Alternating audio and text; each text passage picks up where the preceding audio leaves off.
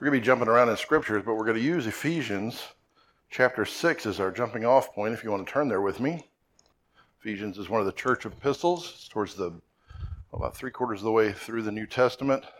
Most of the epistles were written by Paul to different churches. Some of them he wrote while he was in prison. Verse number ten, chapter six, verse ten says, "Finally, my brethren, be strong in the Lord and in the power of his might. Put on the whole armor of God that you may be able to stand against the wiles of the devil.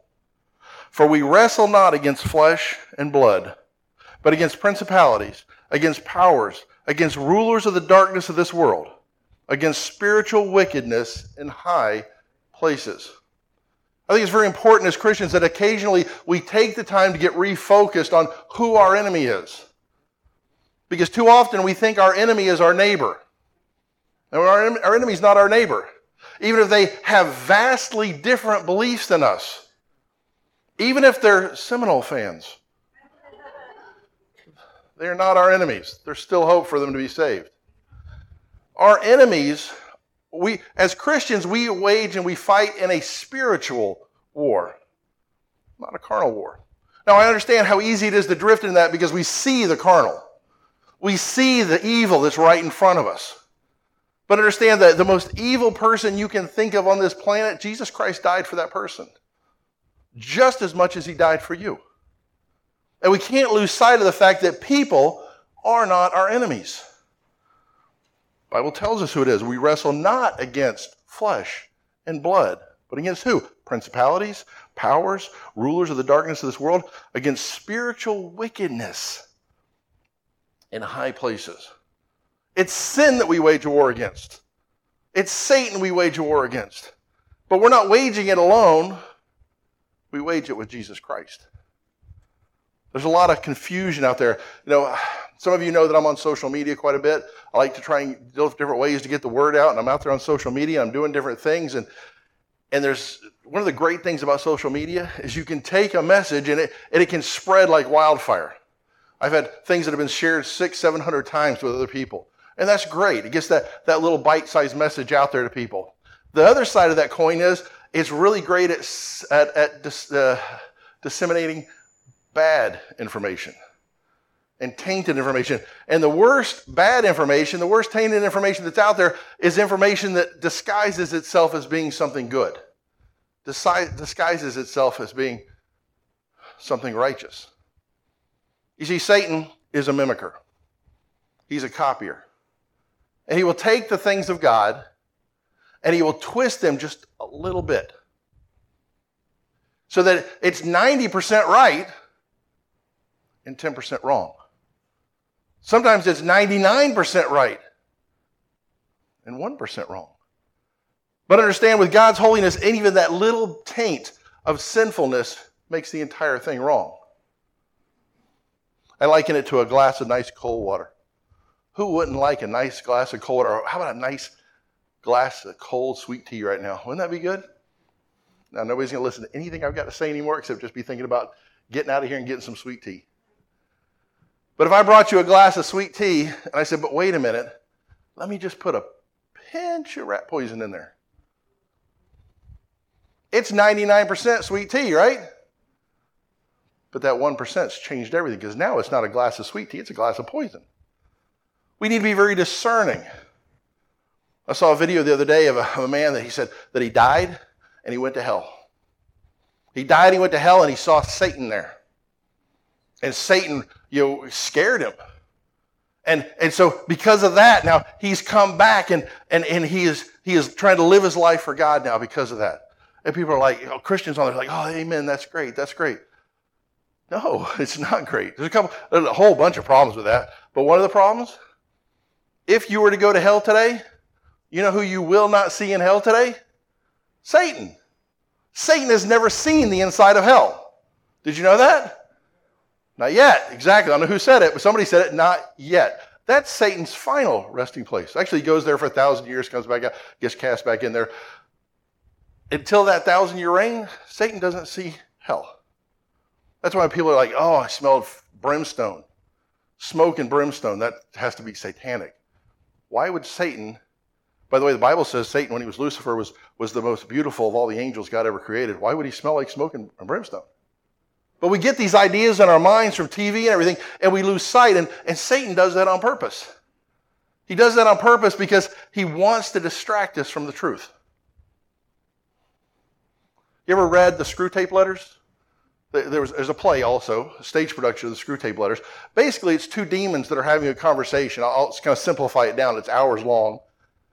But at one point in there, the young demon's like, hey, we can do this, and we can do this, and we can do this, and really cause chaos and havoc in the world and all these things. And the older demon says, no, no, no, that's not how it works.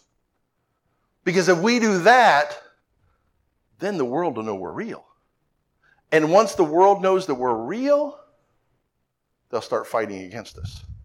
He says, we stay in the shadows. We control things from the side. We do these things from very, very subtly. That's how we destroy the world. And I'm paraphrasing. The conversation is much, much longer. But this is how Satan works. Satan is, is very subtle. And he, he tries to change things through movies, through T V, through, through just vain imaginations of man. He changes things so that we start to believe a lie. And once we believe a lie, then we don't even really know who our enemy is. It becomes easy to lash out to anybody that's attacking us. If it's somebody that has sin and they attack the church or they attack the Bible or they attack Jesus, and then we, we attack back because we think they're our enemy, they're not our enemy. Satan is our enemy. It's easy. Our, and our nation's under attack. Our families are under attack. Our, our individual selves are under attack. Churches are under attack. Like I've never seen in my lifetime before. The things that they're trying to do. They're trying to make portions of the Bible illegal. The Bible has been banned from some school systems because it, you know, it, it teaches something that, that is contrary to what the world teaches. And they're trying to ban it. It's been banned in many countries. They're trying to ban it in many other places. Now, fortunately, we still have, at least higher up, we have a court system that pushes the, the Bible back into, the, into the, the libraries.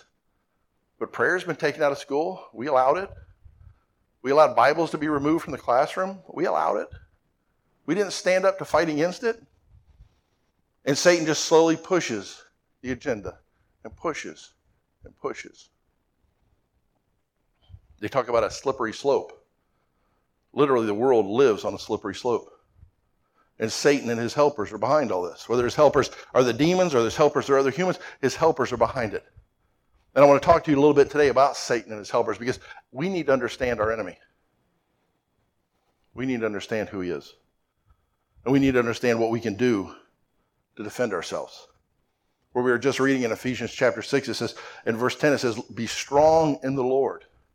And then in verse number eleven, it says, stand against the wiles of the devil. James four seven says, submit yourselves therefore to God, resist the devil, and he will flee from you. You see the picture that's here? Our job is, is simply to stand and proclaim that truth. We don't have to storm the gates of hell, even if Satan was there. We don't have to storm the gates of hell. Why? Because that's not what we're called to do. We're not called to recreate anything or, or go to any new programs or any anything that comes from the vain imagination of men. We're to declare the Bible and stand steadfast. Stand strong. People say the Christian life can be hard sometimes. Christian life really isn't that hard. Life is hard.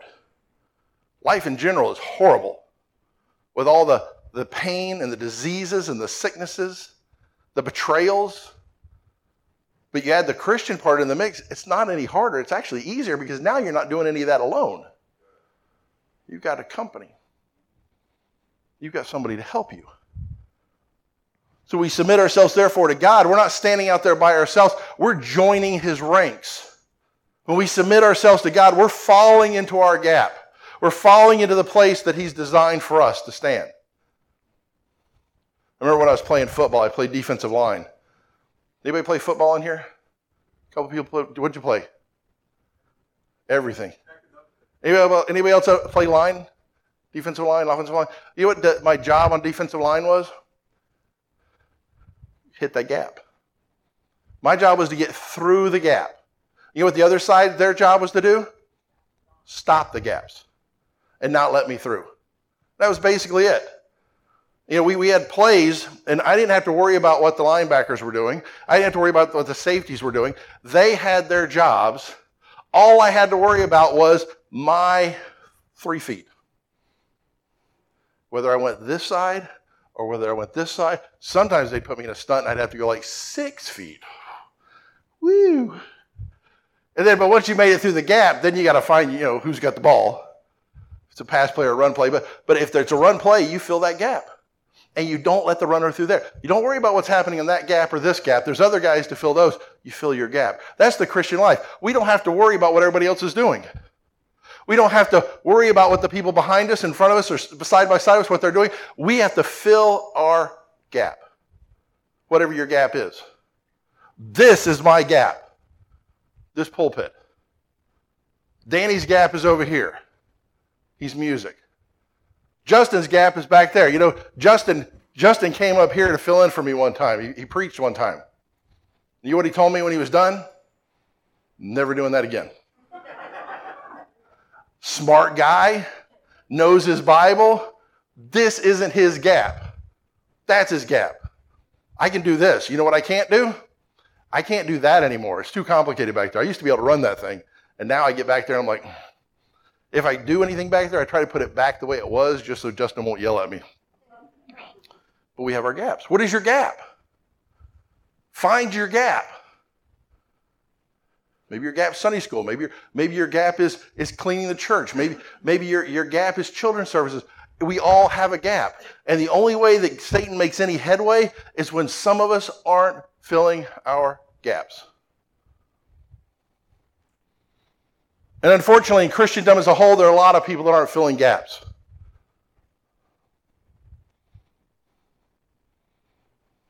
That was the introduction. Now we get on with the sermon. I want you to see a few things real quick this morning about Satan and his helpers, because I want you to understand them a little bit better. First of all, Satan is powerful. Satan is so powerful. Remember, he's, he's been, he was, he was, most people think he was an archangel. They believe Lucifer was an archangel. They think Lucifer, um, Gabriel, and Michael were three archangels, the most powerful of all, all the angels. You, you got to kind of stretch the scripture a little bit to get there, but it's not unbelievable. These three are, are, are talked about. Of course, Gabriel are talked about in the Bible. Very few angels are, are named in the Bible, but we got a few. They believe that these were the, were the archangels, these three. And so, if being an archangel, he'd be more powerful than all the angels. And we see in the Bible some of the powers that, archangel, that, that just regular angels have. They can cause blindness, they can destroy cities, they can do all kinds of things. Very, very powerful creatures, these angels. And these are the most powerful of angels. So Satan's a powerful being. He's not Lucifer anymore. He's Satan now, but there's no indication that he gave up any of those powers that God had given him. And we know that he can do things. We know that he's very, very powerful. And for us to just try and, and, and fight against Satan by ourselves, well, that's a losing battle. That's like an ant trying to stand up to me. Might get a good bite in, but then he's going down. So we're not called to fight against him because he's so powerful. We've got Jesus Christ on our side, who is more powerful. You see, as powerful as Satan is, God is more powerful. Satan can cause sickness and death, but our God is the great physician. All good healing comes from him. Satan can cause accidents. He can incite trouble. He can whisper in the ears of Christians and get them to think things and say things that, that they wouldn't normally think and say. He can trick us. He can cause us to stumble. But Satan is a created being. Never forget that. That's important. It's important to know that he's a created being, because a created being can be in one place at one time. That's it. Some people said, oh yeah, Satan is here this morning. Well, doubtful. I, I pray for the day that we are making an impact in the kingdom of God so much that Satan shows up in our church. That would actually be a good day, because that means we are doing something powerful for God. Satan is most likely in a on a throne somewhere, or whispering in the ears of the throne, somebody on a throne somewhere, somewhere where he, he can have a, a bigger impact on this world. But his demons are here. Make no doubt about that. When Jesus Christ, when, when Satan left heaven, he took with him a third of the angels, went with him. That third of the angels went with him. We call them demons today. And they live. Their home is this earth. By the way, the earth is Satan's home, not hell. He lives here. And a third of the angels came with him. And those third of the angels, we don't know how many that is. But we know that God has two angels for every one of Satan's demons. That's how math works. And there's probably demons here. I can almost guarantee there were demons here last Sunday. How many of you got to enjoy that? Everything was breaking back there. Things were happening. And then I got up in the pulpit and I, I went blind. My migraine kicked in and I couldn't see. And I'm like looking at my notes. I'm like, they're there. But I couldn't make out the words. It was fun. I'm going to have to go back and listen. I didn't listen to last week's sermon yet. I was scared. May have to go back and listen to that. It was a good time last week. But Satan was afraid of something, or his demons were afraid of something, and they were messing up everything last week. But we were faithful. We stood. We stood and we filled our gaps, no matter what the persecution. He has limited knowledge. God knows everything. Turn, turn with me. Let's, let's go back to Psalms one thirty-nine. I want you to look a couple of these up with me. Psalms is in the very middle of the Bible. It's the biggest book of the Bible. It's usually the easiest one. I remember as a kid, I would always look for Psalm, and then because I kind of knew where other books were in relation to it, so if I could get to Psalm, I, I knew I could get wherever else I needed to get. Psalm was always an easy one. one thirty-nine Psalm.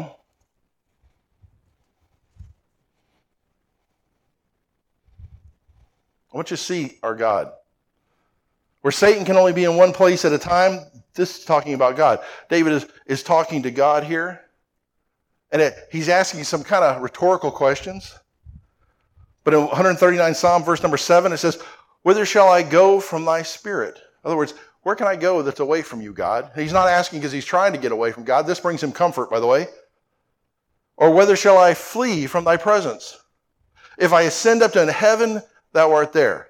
If I make my bed in hell, thou art there.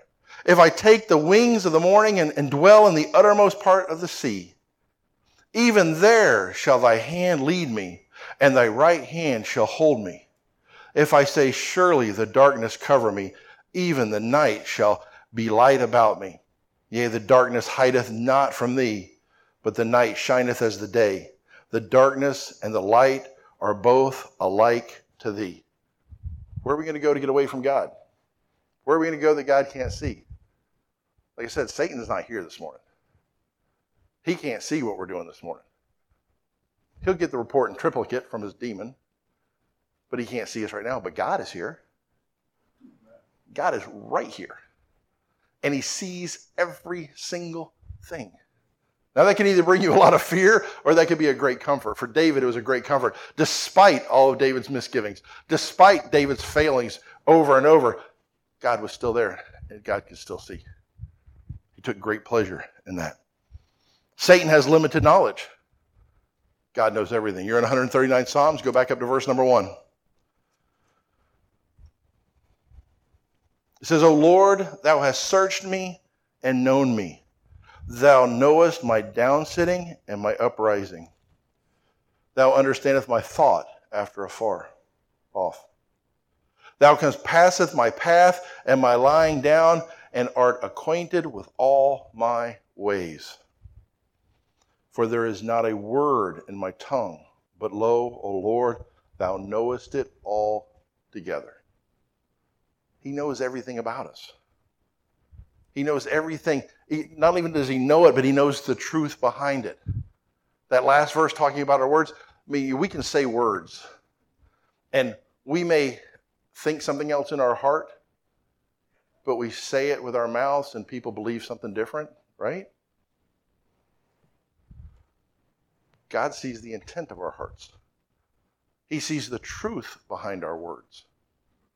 He knows exactly what's going on inside of our heads, inside of our minds. Because why? Because he is all-knowing. Satan only knows what he's seen and what he's experienced, by the way, which is vast.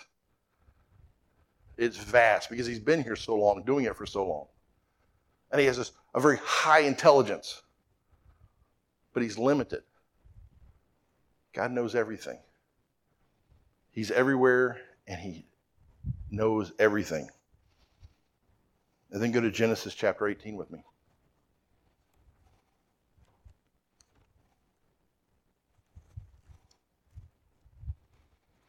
Genesis, of course, is the first book of the Bible. It's the book of beginnings. One of the most attacked books in the Bible because of what it proclaims. People say it's the cornerstone of the Bible. Satan attacks that cornerstone because he knows if he can break that, he can break anything. Genesis chapter number eighteen, verse number fourteen. Is anything too hard for the Lord? At the time appointed, I will return to thee according to thine time of life, and Sarah shall have a son. Is anything too hard for the Lord? If you write in your Bibles, you may want to under- underline that phrase, is anything too hard for the Lord? Again, it's a rhetorical question. He's not asking a, a, a for a response here. But here he's he's come to uh, to, to uh, Abram and, and Abraham and, and Sarah, and he's he's told them they're going to have a son, and they're pretty old. Matter of fact, they're older than anybody here, even Harmon. And they're up there. And he's come to him and he says, I'm going to give you a son. And ladies, if you're if you were ninety-nine or one hundred years old and God said he's going to give you a son, you'd probably react the same way she did. She chuckled. Why? Because for a moment she doubted God's power. And God had to remind them, is there anything too hard for me? He created the universe with a word. You don't think he can make an older woman get pregnant? By the way, Abraham, he said he's willing to try. Is anything too hard for the Lord? Satan and his helpers are powerful, but God is more powerful. First John four four says, greater is he that is in you than he that is in the world. Remember where we said Satan lived, where his residence is, where the demon's residence is? That's the world. You could take it beyond that. All the people, all the countries, all these powers, and the you know, the billionaires and the and the millionaires, and all the, those that want to do evil against the world, and, and these these dictators and shooting off their missiles in their mouths, and all this other stuff that's going on out there. And we look at that, and we but we have to remember God is greater than all that. And if you've accepted Jesus Christ as your Savior, He resides inside of you. Sometimes that just blows my mind that the power that created the universe resides inside of the Christians. What do I have to fear? This power is much more powerful than anything Satan can dream up, anything Satan can throw at me. Secondly, Satan can take a lot away from us. He can cause a lot of damage in your life. He can take. He can uh, cause turmoil in your life. He can hurt people in your life. He can do a lot of bad things in your life. But he can never separate us from God. He does not have that power. We look at the life of Job. Job took, uh, or Satan took Job's cattle, uh, his camels, his servants. He killed his children. He infected him with boils, uh, sickness. He sent friends to comfort him. We all need some friends like that. I think we all have some friends like that. He took everything of value. The only thing he left him was those friends and his wife. What a lovely creature she was. And her advice to him was just to, to die. Why don't you just go die? What a lovely lady she was. But before he could do that, he had to have God's permission to do that. And when it was all said and done because of Job's faithfulness, God restored it all. And then some. He got more kids. He got more cattle than he ever had before. He got more of everything. Still that one nagging wife, but still. Other than that, other than that, things were pretty good for him after that. Why? Because God is in control. Satan can do bad things, but God is still in control.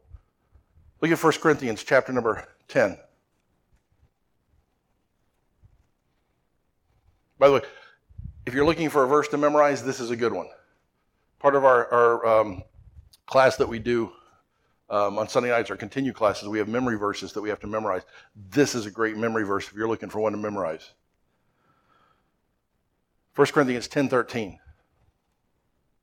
There hath no temptation taken you, but such as is common to man. But God is faithful, who will not suffer you to be tempted above that ye are able, but will with the temptation also make a way to escape, that you may be able to bear it.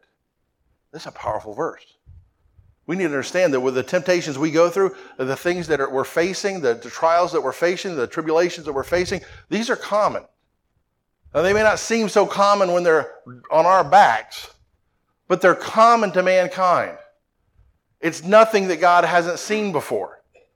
And he will always give us a way to be able to escape. He'll always give us a way to be able to, to make it through those times. And we look at the, the disciples when they were on the sea and the storm came up. Jesus is sleeping down below and they were afraid. But Jesus had told them, he said, he told them, he said, you know, get in the boat and go to the other side. They were doing exactly what Jesus had told them to do, but they got afraid instead. And they woke him up. And he rebuked them. And then he rebuked the storm. Just a, a few chapters later, they're in the boat again. This time Jesus isn't with them. And they're in the boat, and Jesus said, get in the boat, go to the other side. And you know what happened? Another storm came up. This time Jesus came walking to them on the water. Of course, they thought it was a ghost at first because they'd never seen anything like that before. And they thought it was a ghost or a spirit or something, and Jesus said, you know, no, no, it's me. But you notice they didn't ask him this time to take the storm away. You know why? Because Jesus told them, get in the boat and go to the other side. And in their minds, they at least got to themselves to the point that they knew if Jesus tells us to get to the other side, we're going to make it to the other side. The boat might not make it to the other side. We may be clinging to a, a piece of, a, of a debris when we get there, but we're going to make it to the other side because Jesus said he was, we were going to make it to the other side. There's a powerful picture here. We need to understand that God is in control. It's not up to us. It's up to us to fill our job, to fill our gap. And Satan may seem powerful. He may seem like he can do a lot of damage to us, but understand, God is stronger. God is bigger. Look at Romans chapter number eight. You got your four Gospels, Matthew, Mark, Luke, and John. Then you've got the book of Acts, kind of a transitional book, getting into the church age. And then we've got the book of Romans. We've been studying the book of Romans. We got a little bit away from it because of some other things, but we're going to be getting back to that before the, the end of the summer. We'll be getting back to our verse-by-verse study of the book of, of Romans. But in Romans chapter number eight, I want you to see something in, in verse, towards the end of the chapter, verse, starting in verse number thirty-five. Because Satan can do a lot of things, but he does not have the power to separate us from God. In Romans chapter number eight, verse number thirty-five, it says, another rhetorical question, who shall separate us from the love of Christ? Shall tribulation or distress or persecution or famine or nakedness or peril or sword? As it is written, for thy sake we are killed all the day long. We are accounted as sheep for the slaughter. Nay, in all these things we are more than conquerors through him that loved us. For I am persuaded that neither death, nor life, nor angels, nor principalities, nor powers, nor things present, nor things to come, nor height, nor depth, nor any other creature shall be able to separate us from the love of God, which is in Christ Jesus our Lord. That's a pretty extensive list. Did you see who was on that list? The same people we do war against. There's powers, there's principalities. Did you see who else is on that list? Created things, nor any other creature. Do you know who that includes? Satan. He's created. He cannot separate you from God. He will tell you he can. Sometimes he'll whisper in your ear and lie to you enough that you think that he has. But he cannot. We got lots of parents in the room. We're going to be celebrating Father's Day next week. And as parents, particularly as your kids get older, you You go through those periods of time where your kids, sometimes they disappoint you. Sometimes I've known families that have gotten to the point that, that if father and son were in the same room, you wouldn't even know they were father and son. Because they've grown so much apart and there's such a wall between them There's so much damage and so much hurt that's gone on there, so much rebellion and so much pain that's taken place that you wouldn't know they were father or son. But you know what? They're still father and son. See, no matter how much we rebel against God, as a Christian, he's still my father. I can shake a fist at him like Habakkuk. I can, I can run from him like Jonah. But he's still my father. And just like my earthly father or your earthly father, or, or if you are the earthly father and you've got the disobedient child, all it takes is for that disobedient child to come to the father and say, what? I'm sorry. And you know what happens? The walls come crumbling down between those two. The relationship begins to be restored. The hugs start coming. It just takes the rebellious child to say, I'm sorry. If you're a Christian today, but you've built a wall between you and God, understand that wall is real. It doesn't separate you from God. He is still your father. And all it takes is for you to go back to him and repent once again. Not for salvation again, because you're already his child. You're already saved, but to restore that relationship again. As you become more and more mature in the faith, you're going to realize this is a this is going to be an ongoing thing where we mess up and we have to go back and say, God, Father, Abba, I'm sorry. And he restores us. Just like the prodigal son, he puts the ring on our hand, puts the coke on us. He restores us back again. He may hurt us, but God is stronger. He cannot separate us from God. Thirdly, Satan may cause us heartaches and trouble now, but God wins in the end. God's word tells us of a time about how Satan will try and destroy God's people. Throughout history, he's tried to destroy God's people. Tried to kill the Jewish males in Egypt, but God saved Moses. He tried to kill the Israelites at the Red Sea, but God made a way and destroyed the enemy. He afflicted God's people through the Midianites, the Amorites, the Philistines, the Assyrians, the Babylonians, the Persians, the Greeks, the Romans, but God always spared a remnant. And those nations were destroyed. God was there when David stood before Goliath. He was there on Mount Carmel when Elijah took on the prophets of Baal. Satan and his demons possessed and afflicted hundreds of people in the New Testament, but Jesus and his apostles cast him out and made him run with his tail between his legs. He tries to destroy the church, but God uses the persecution of the church to spread the church and to spread his word. Satan may cause pain and suffering and sometimes even death, but justice is coming.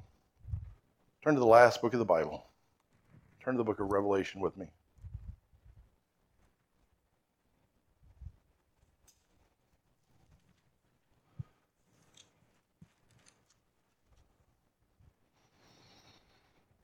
Revelation chapter number twenty. We did a verse by verse through the book of Revelation a few years back. That's all still, um, I think it's still archived on Facebook. I'm not sure, but it is archived on our podcast site. If you go on the one of our podcast sites, you can find that. Our verse by verse study. It's a very fascinating book. It's a fascinating book because it's it's one of those books of prophecy where some of it's come true already and some of it we're still waiting on. And some of it, a lot of it's happening right now. We can see that prophecy being completed.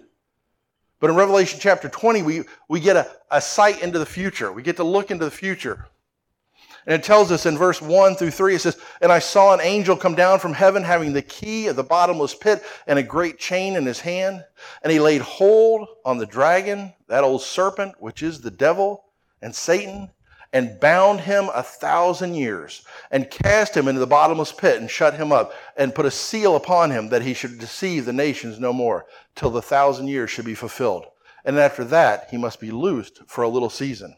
Then drop down to verse number seven, because after that season is over, we see, "And when the thousand years are expired, Satan shall be loosed out of his prison, and he shall go out to deceive the nations which, in the, which are in the four quarters of the earth, Gog and Magog, to gather them together to battle, the number of which is, is as the sand of the sea.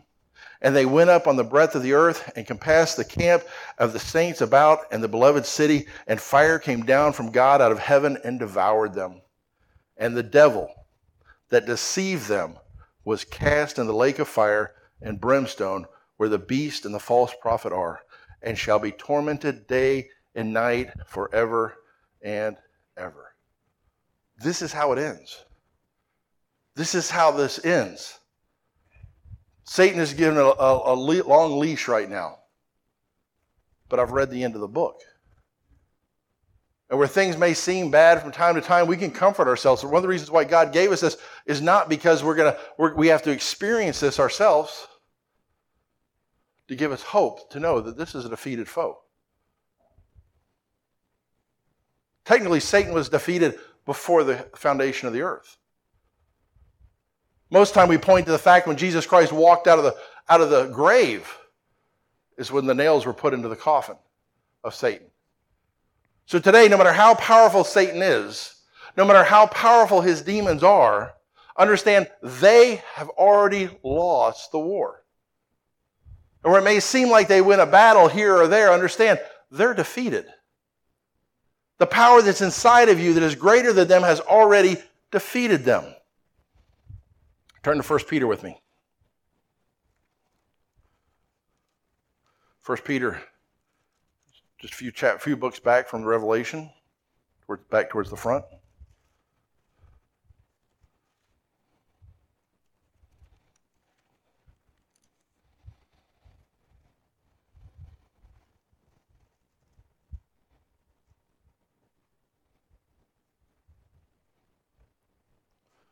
First Peter chapter number five, verse six, gives us some instructions on how to survive this time, on how to do what we need to do.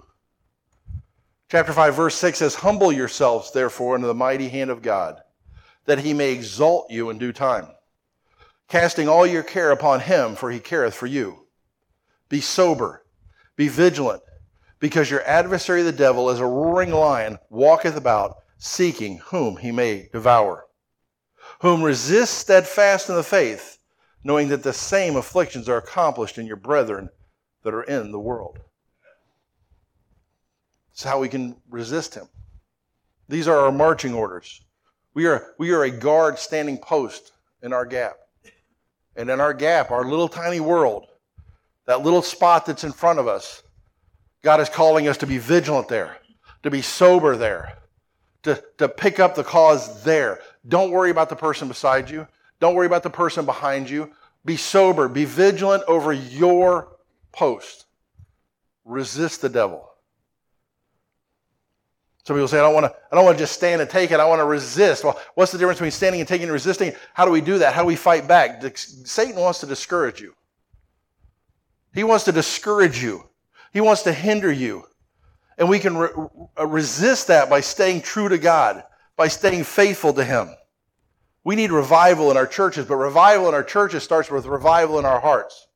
And we, we don't get revival in our hearts just by wanting it and thinking happy thoughts. We need to bring revival into our hearts. We bring revival into our hearts first and foremost by, by reading the Word of God.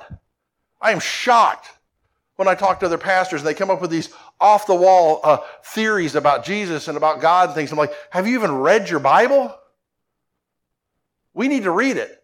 Part of the job of the Holy Spirit is to recall things that we've read from the Bible. If you never read your Bible front to back at least one time in your life, that information is not stored in your brain, so he can't recall it. And then we go through turmoil and we're like, why does it feel like I'm all alone? Because you chose to be all alone. Even though you're not, you still have God, but you you place such a distance there because you refuse to even read his word. We need revival. We need faithful church attendance. There are people that aren't here today. There are people that are sitting around you that are normally sitting around you that aren't here today.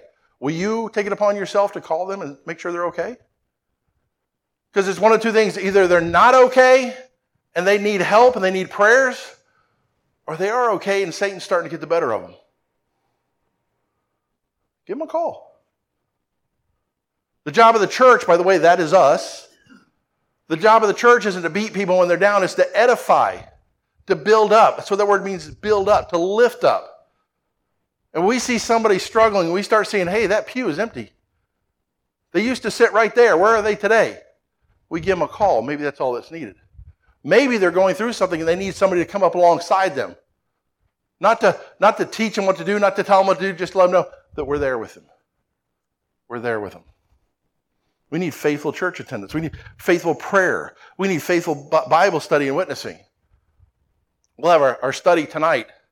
There'll be less than ten people there. We got over fifty here this morning. Wednesday night, because we got food, we'll have about twenty maybe, fifteen, twenty. Where's the faithfulness? I'm not trying to, I'm not trying to guilt you. I don't talk about this very much because I don't want, I don't want you to come tonight because you're feeling guilty. I don't want you to come on Wednesday night because you're feeling guilty. I want you to come on Wednesday night because you want revival in your heart. And that comes through prayer. That comes through being around God's people. That comes around being around people that you can not only edify, but that can also edify you. We need that faithfulness. We want to stand up against Satan. You want to come to a potluck? I feel like I'm scolding this morning. Does it feel like I'm scolding this morning? If it does, bear with me because we're almost done. Satan wants to stop you from serving God. He will do everything in his power to stop you from serving God. Vacation Bible School is coming up. We still need volunteers. There's still time for you to jump in and volunteer. We can still run your background. We can still get you cleared. We can still get you in there in time. And you can help. We'll find a place for you. At a late date, you might not be doing a whole bunch. You might be doing a lot. You might not be doing a whole bunch, but you can do something. You can come on Wednesday and help decorate this room. Get it ready for the kids. When the kids come in, they, they have a, a, a wonderful experience.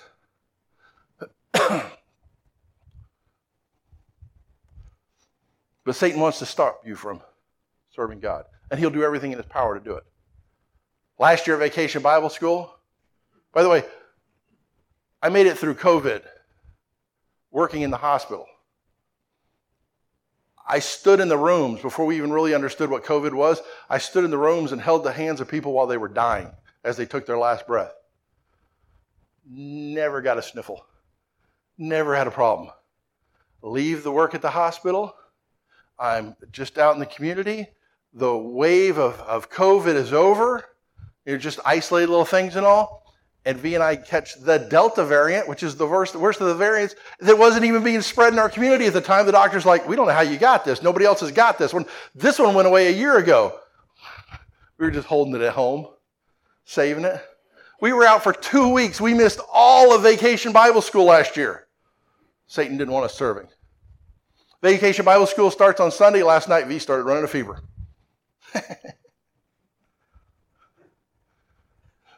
Yay! She's actually, she's probably already texted me. She was going to get tested this morning just to be sure. She said, I really don't feel like I've got it because we know what it felt like. She says, it doesn't feel the same. But she was going to go get tested just to be on, on the safe side because we don't want to spread it to the kids. So, but even if she's got it, that's a week away. She'll probably be done with it. But we'll see. We had it two weeks last time. I'll probably get it next Friday. If you get here next Sunday and I'm not here and Rachel's pulled all her hair out, that means I've got COVID. Satan wants to destroy us. He wants to. He wants us to continue to preach. He wants us to continue to proclaim God's God's word. But but Satan wants to stop us. He wants to stop us from doing that. So he makes us feel guilty about it. He puts a, a blockades in our way. He wants to destroy our family and our friends. But we can resist him by praying for them and telling them about God. We're still going to invite people to church. We're still going to tell our friends and family about God. We're still going to, to pray for God's protection, no matter what Satan does. Satan wants to be glorified and worshiped. That's why Hollywood exists. Hollywood is all about glorifying Satan. Sometimes it's subtle. Sometimes it's not subtle at all. But that's why it exists. Most of the entertainment industry in the world exists to glorify Satan in one form or another. And it's easy to fall into that trap. It's easy to get caught up in those songs and, and into those T V shows and into those movies. And it's easy to get caught up in those things. We have to be careful. We have to be sober. We have to be vigilant. Why? Because he's walking around. Notice he's not running around. He's walking around because he knows we're not even ready for him. He's just walking around seeing who he can eat up.